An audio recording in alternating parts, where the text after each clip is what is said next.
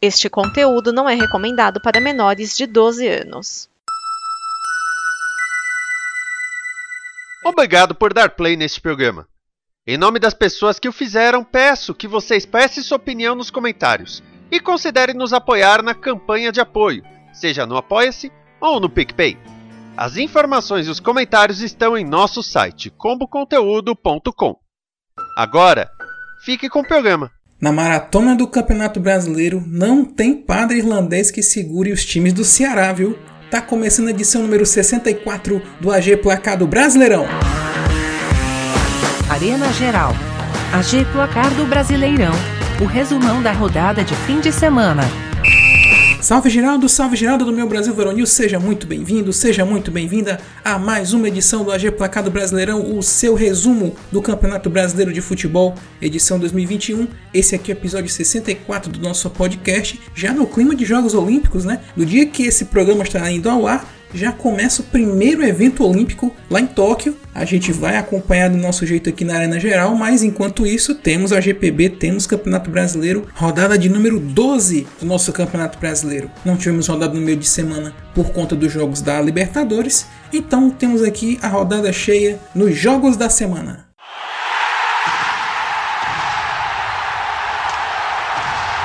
O Fortaleza conseguiu uma grande vitória para se consolidar no G4, 1 a 0 sobre o São Paulo fora de casa. O Leão tinha mais posse de bola, mas as primeiras chances de gol foram do tricolor paulista com Rodrigo Nestor e Igor Gomes. As descidas do São Paulo não eram eficazes. O Fortaleza, mais rápido, ameaçava. David tentou descolar a pênalti por duas vezes no primeiro tempo, mas nem o juiz e nem o VAR caíram nessa. O Leão seguiu mais ofensivo e perigoso na segunda etapa. Robson tentou completar a passe de Ronald na área de calcanhar, mas Volpe salvou a pátria São Paulina. O gol parecia questão de tempo e saiu aos 28 minutos com falta batida por Crispim e completada por Robson de cabeça. Aí veio o grande susto da partida. O massagista do São Paulo, Marcelo Silva, teve uma crise na beirada do campo e precisou ser levado ao hospital. Só que a ambulância do Morumbi não pegou na hora que precisava, tendo que ser empurrada. Por sorte, ligou e o massagista foi levado ao hospital. As últimas notícias que temos dele é que ele está bem, está estável, está sendo observado no hospital. Então, nossa torcida aí pro massagista do São Paulo sair dessa, voltar aos gramados para fazer o seu ofício. Depois dessa parada para atendimento do massagista, o tricolor paulista até tentou empatar e teve reclamação de pênalti por bola na mão de Tite, mas o juiz, que até havia marcado pênalti, voltou atrás com a ajuda do VAR. O resultado que coloca o Leão muito bem na parte de cima da tabela e freia a reação do São Paulo. O Ceará não ficou atrás do seu rival e também venceu, gol no finalzinho contra o Atlético Paranaense no Castelão. O Furacão veio com o time reserva por conta de compromissos no meio de semana pela Copa Sul-Americana. O jogo, portanto, foi bem lento na primeira etapa. Depois de muito erro e pouca criatividade, o jogo teve emoção a partir dos 30, com Carlos Eduardo de um lado e Henrique do outro ameaçando as metas. Aos 38, o goleiro Bento do Atlético Paranaense fez um milagre defendendo a remate do Kleber depois de escanteio. E o duelo Kleber e Bento seguiu no segundo tempo, com o goleiro atleticano salvando mais uma. Depois da revisão de um possível pênalti rejeitado pelo VAR, Furacão resolveu partir para cima de vez, com o treinador Antônio Oliveira colocando os titulares em campo. No entanto, o duelo ficou muito truncado no meio e parecia que ia terminar empatado. Porém, aos 53 minutos, depois de uma bobeira do Furacão, o Enderson consegue vencer Bento e faz o gol da vitória do Vozão. Com fé no pé!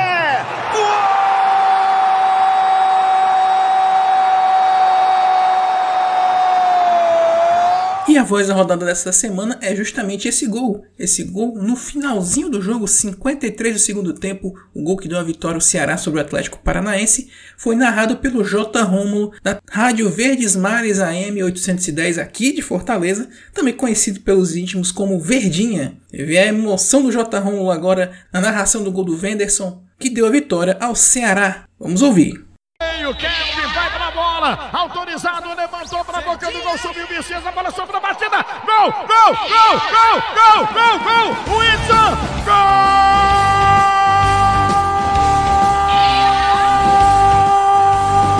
É gol, é gol do Alvinegro, é gol do Vovô, no finalzinho, no finalzinho, pra espantar o Caé, para espantar toda a falta de sorte. O Edson, o Edson, o garoto Edson, fuzilou de perna esquerda, explode a torcida do Alvinegro. O Edson, camisa 23, sabe que a torcida alvinegra gosta de gol, gosta de festa, gosta de alegria. O Edson para fechar pro Bobô, contabilizar três pontinhos na classificação. Acertou uma bengalada. E que bengalada! E que bengalada bonita do Bobô em cima, em cima do furacão. O Edson, para minha alegria, para alegria da torcida alvinegra, que se abraça ao manto alvinegro, que beija o escudo. Valeu, Del Luiz! Ceará que encosta no furacão na tabela, na zona da Libertadores, olha só quem diria. Com grande atuação do atacante Hulk, o Atlético Mineiro venceu o Corinthians por 2 a 1 fora de casa. Vargas testou positivo para a Covid-19 e não jogou. Isso foi um ponto preocupante para o Galo no primeiro tempo, fazendo o Corinthians ganhar a briga no meio-campo. A dificuldade para achar espaços fez o jogo engrenar só da metade para frente. O Corinthians abre o placar com Gustavo Mosquito, que fez um golaço. Na comemoração ele se emocionou, pois perdeu o pai há alguns dias, né? há menos de um mês, e dedicou o gol a ele. O Cuca mexeu no intervalo e empurra o timão para sua defesa, fazendo o Galo arriscar mais. Até que o Corinthians ia bem nessa pressão, mas o Hulk resolveu esmagar. O primeiro gol veio em cobrança de falta, um golaço no ângulo. Timão teve até a chance de voltar à frente no placar, mas o Jô perdeu um gol inacreditável acertando a trave. Deram chance, o Hulk esmagou, recebe na área e finaliza para dar vitória ao Galo de virada. Parece que o Cuco ouviu a introdução do AGPB na semana passada, não foi? O Grêmio não é mais lanterna. Essa frase dita pelo Filipão no final da partida sobre o Fluminense no Maracanã foi um alívio que causou a primeira vitória do Grêmio no campeonato 1 a 0. Foi o reencontro entre mestre e discípulo, já que o Roger Machado, treinador do Fluminense, foi jogador do Grêmio no Filipão lá nos anos 90. E os técnicos viram seus goleiros trabalhando pouco na primeira etapa. O Grêmio deixou a bola com o Fluminense e se recuou. Já o Fluminense, com o time reserva por conta da Libertadores, até tinha a bola, mas não sabia o que fazer com ela. Tirando uma levantada de Kahneman em Calegari e uma bola na trave para cada lado, Wanderson para o Grêmio e Lucas Claro para o Flu, o jogo foi bem chato no segundo tempo. E quando parecia que vinha um novo empate sem graça, Alisson foi derrubado na área por Calegari. O juizão deu falta fora da área, mas o VAR chamou ele e mostrou que a falta foi dentro. Pênalti, cobrado por Pinares, que deu a primeira vitória do Grêmio nesse Brasileirão. Já o Flu estacionou no meio da tabela. No aprazível horário das 11 horas de domingo, o jogo do Desesperados terminou com uma primeira vitória do Cuiabá no campeonato 3 a 2 na Chapecoense fora de casa. Um jogo muito animado no primeiro tempo com 4 gols. Aos 16, a Chape abriu o placar com Geovânio, que encobriu João Carlos. A resposta do Dourado veio rápida aos 18, com Genilson pegando rebote de João Paulo. A Chape veio novamente à frente do placar aos 22 com Inácio, completando a rebatida de João Carlos em falta de Busanello. E no fim da primeira etapa, o Cuiabá volta a empatar com Felipe Marques. O ritmo não foi tão frenético quanto no primeiro tempo, mas a segunda etapa também teve suas emoções. Boas chances para ambos os lados. Busanello de um lado, Marlon e Genilson do outro, mas nada de gols. No entanto, a mexida do banco de reservas resolveu o jogo para os visitantes. Elton, aos 42, completou o cruzamento de cabeça no meio da zaga e definiu a vitória do Dourado. Agora a Chape é a nova lanterna, enquanto o Cuiabá já começa a pensar em sair do Z4.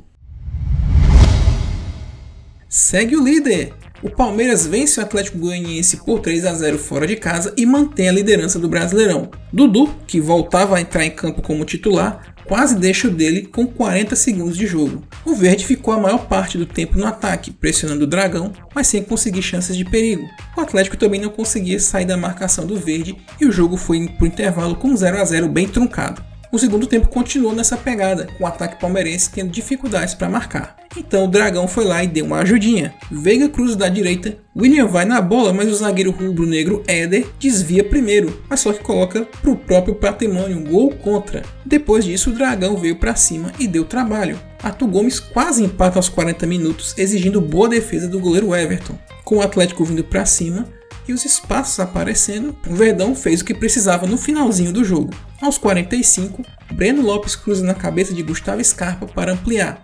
O VAR deu a revisada, mas o gol foi confirmado. E aos 50, o próprio Breno Lopes marca o gol para fechar o placar. Seis vitórias seguidas no Brasileirão, Verdão continua na frente de todo mundo. O Bahia foi massacrado pelo Flamengo na estreia de Renato Gaúcho como treinador do Flamengo pelo Brasileirão, 5 a 0. O primeiro tempo já foi um massacre, com um time pressionando desde o início e arrumando contra-ataque, e o outro não conseguia nem se defender. O Bahia foi envolvido pelo ataque rubro-negro que teve a estreia de Renato Gaúcho no Brasileirão e aguentou o quanto pôde. Só que o quanto pôde do Bahia foi até os 22. Pênalti de Hino Paraíba em Arrascaeta, cobrado por Gabigol. E o atacante, que voltou de punição após voltar da Copa América, marcou mais um aos 40. E poderia ter sido mais elástico, pois Michael, Everton Ribeiro, Diego e Isla perderam gols feitos. O Bahia até que tentou reagir no começo do segundo tempo com Gilberto e Matheus Galdesani, mas o Flamengo manteve sua superioridade. E Gabigol marcou mais um aos 16 em lance cara a cara com o goleiro do Bahia. Renato Gaúcho então tira Gabigol do jogo, mas o baile não acaba. Aos 28, Pedro, que entrou no lugar do Gabigol, amplia o placar. E aos 38, depois de dar passe para o Pedro, foi a vez do próprio Vitinho fechar a conta da goleada. Flamengo se recupera e volta ao G6 do Brasileirão, enquanto o Bahia deixa a zona dos seis primeiros colocados. No clássico gaúcho, o Internacional vence o Juventude por 1 a 0 no Beira Rio. O Inter que resolveu o jogo logo de cara e Tyson por três vezes ameaçou a meta do Juventude. Depois dessa pressão inicial, o Juventude igualou as ações e até marcou um gol com Rafael Foster. Porém, o VAR apontou toque no braço do jogador no complemento da jogada e o gol foi anulado. As mexidas de Aguirre no intervalo deram certo para o Inter. Aos 5 minutos, Heitor cruza na cabeça de Thiago Galhardo, que volta a marcar depois de muito tempo. Os visitantes também melhoraram após a mexida, mas acabaram prejudicados pela expulsão de Guilherme Castilho, revisada pelo VAR e confirmada pelo juiz. Depois desse lance, o Inter com um a mais segurou o jogo até o fim. O Colorado dá uma avançada na tabela e Juventude volta a olhar para baixo com preocupação.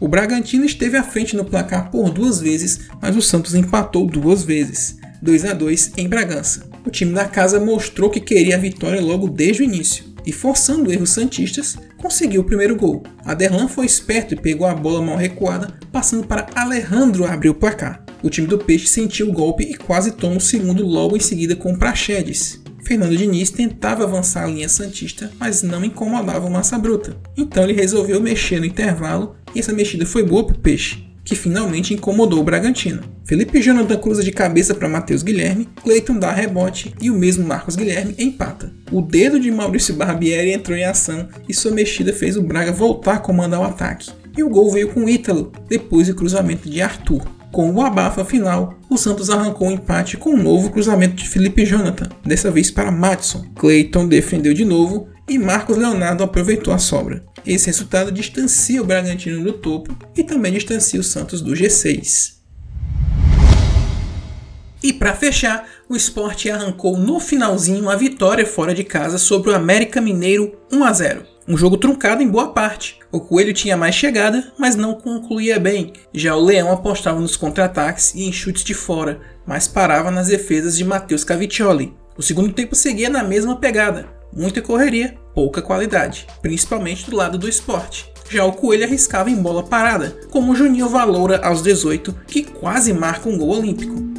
No fim, a tática dos visitantes dá mais resultado. Aos 40, Paulinho Moquelin acerta um lindo chute no ângulo, abrindo o placar para o esporte. O rubro-negro sai do Z4, empurrando o Coelho para lá.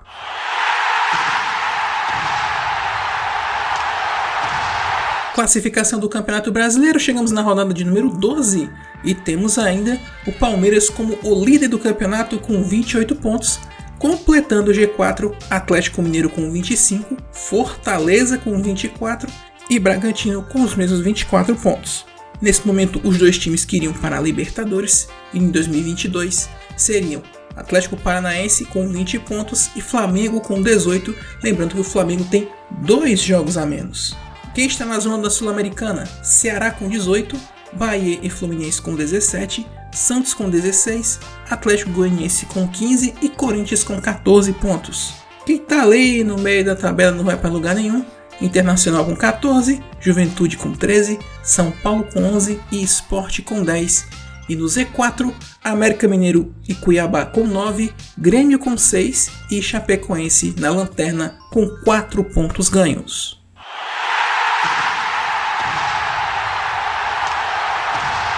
Como no meio de semana temos novamente Copa Libertadores e Copa Sul-Americana, não temos rodada de meio de semana do Brasileirão. A rodada de número 13 será então no próximo sábado, dia 24 de julho. Vamos aos jogos. 5 da tarde do sábado, Grêmio e América Mineiro na Arena do Grêmio. 7 da noite, Palmeiras e Fluminense no Allianz Parque. No domingo, dia 25 de julho, 11 da manhã, horário maroto, Atlético Mineiro e Bahia no Mineirão. 4 da tarde, Fortaleza e Red Bull Bragantino no Castelão. Flamengo e São Paulo no Maracanã. 6 e 15 da noite, Santos e Atlético Goianiense na Vila Belmiro, Atlético Paranaense Internacional na Arena da Baixada. 8 e meia da noite, Esporte Ceará na Ilha do Retiro. E na segunda-feira é a ECBF quer me lascar. 6 da noite, Juventude Chapecoense no Alfredo Jacone. E 8 da noite, Cuiabá e Corinthians na Arena Pantanal. E é isso, meus amigos. Esse foi o G Placado Brasileirão. Deixe aí sua crítica, sugestão, que você gostaria de ouvir aqui nesse resumo da rodada do Campeonato Brasileiro. A palavra está com você lá nos comentários do site arenageral.com.br e comboconteúdo.com. O arenageral.com.br é o nosso site aqui e o comboconteúdo.com é o nosso parceiro. O podcast é publicado nesses dois sites e também nas plataformas digitais que você conhece e confia. Não deixe de acessar nossas redes sociais, Twitter, Facebook, Instagram esse tempo de Olimpíada vai ter muita coisa por lá, mais no Twitter, lógico que nós vamos acompanhar em tempo real os Jogos Olímpicos na madrugada. Acompanhe lá no Twitter, na hashtag TRTokyoAG. Nós vamos acompanhar aí hoje à noite, provavelmente daqui a pouco, se você está ouvindo esse programa aqui, corre lá no Twitter que nós vamos começar a comentar um jogo de softball. É, rapaz, o tema olímpico não, não, não mede esforços, não. Vamos comentar um jogo de softball lá no Twitter pela hashtag TRTokyoAG. E assim, todos os dias dos Jogos Olímpicos de Tóquio, que começa oficialmente na próxima sexta. Só lembrando a vocês que vai ter a GPB Normalmente, durante os Jogos Olímpicos, vai ser um pouco mais trabalhoso para montar o programa, mas vamos ter aqui. Aqui trabalha meu filho. E antes de ir embora, só te lembrando que a Combo Conteúdo que é parceira nesse projeto. Tem vários outros projetos audiovisuais lá no site comboconteúdo.com, inclusive um financiamento coletivo para que você possa ajudar também manter os projetos atuais e fazer com que outros surjam.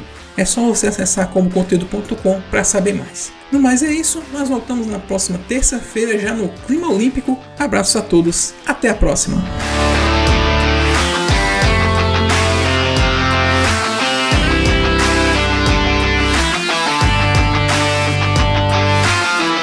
Esta é uma produção da Combo. Confira todo o conteúdo do amanhã em nosso site comboconteúdo.com.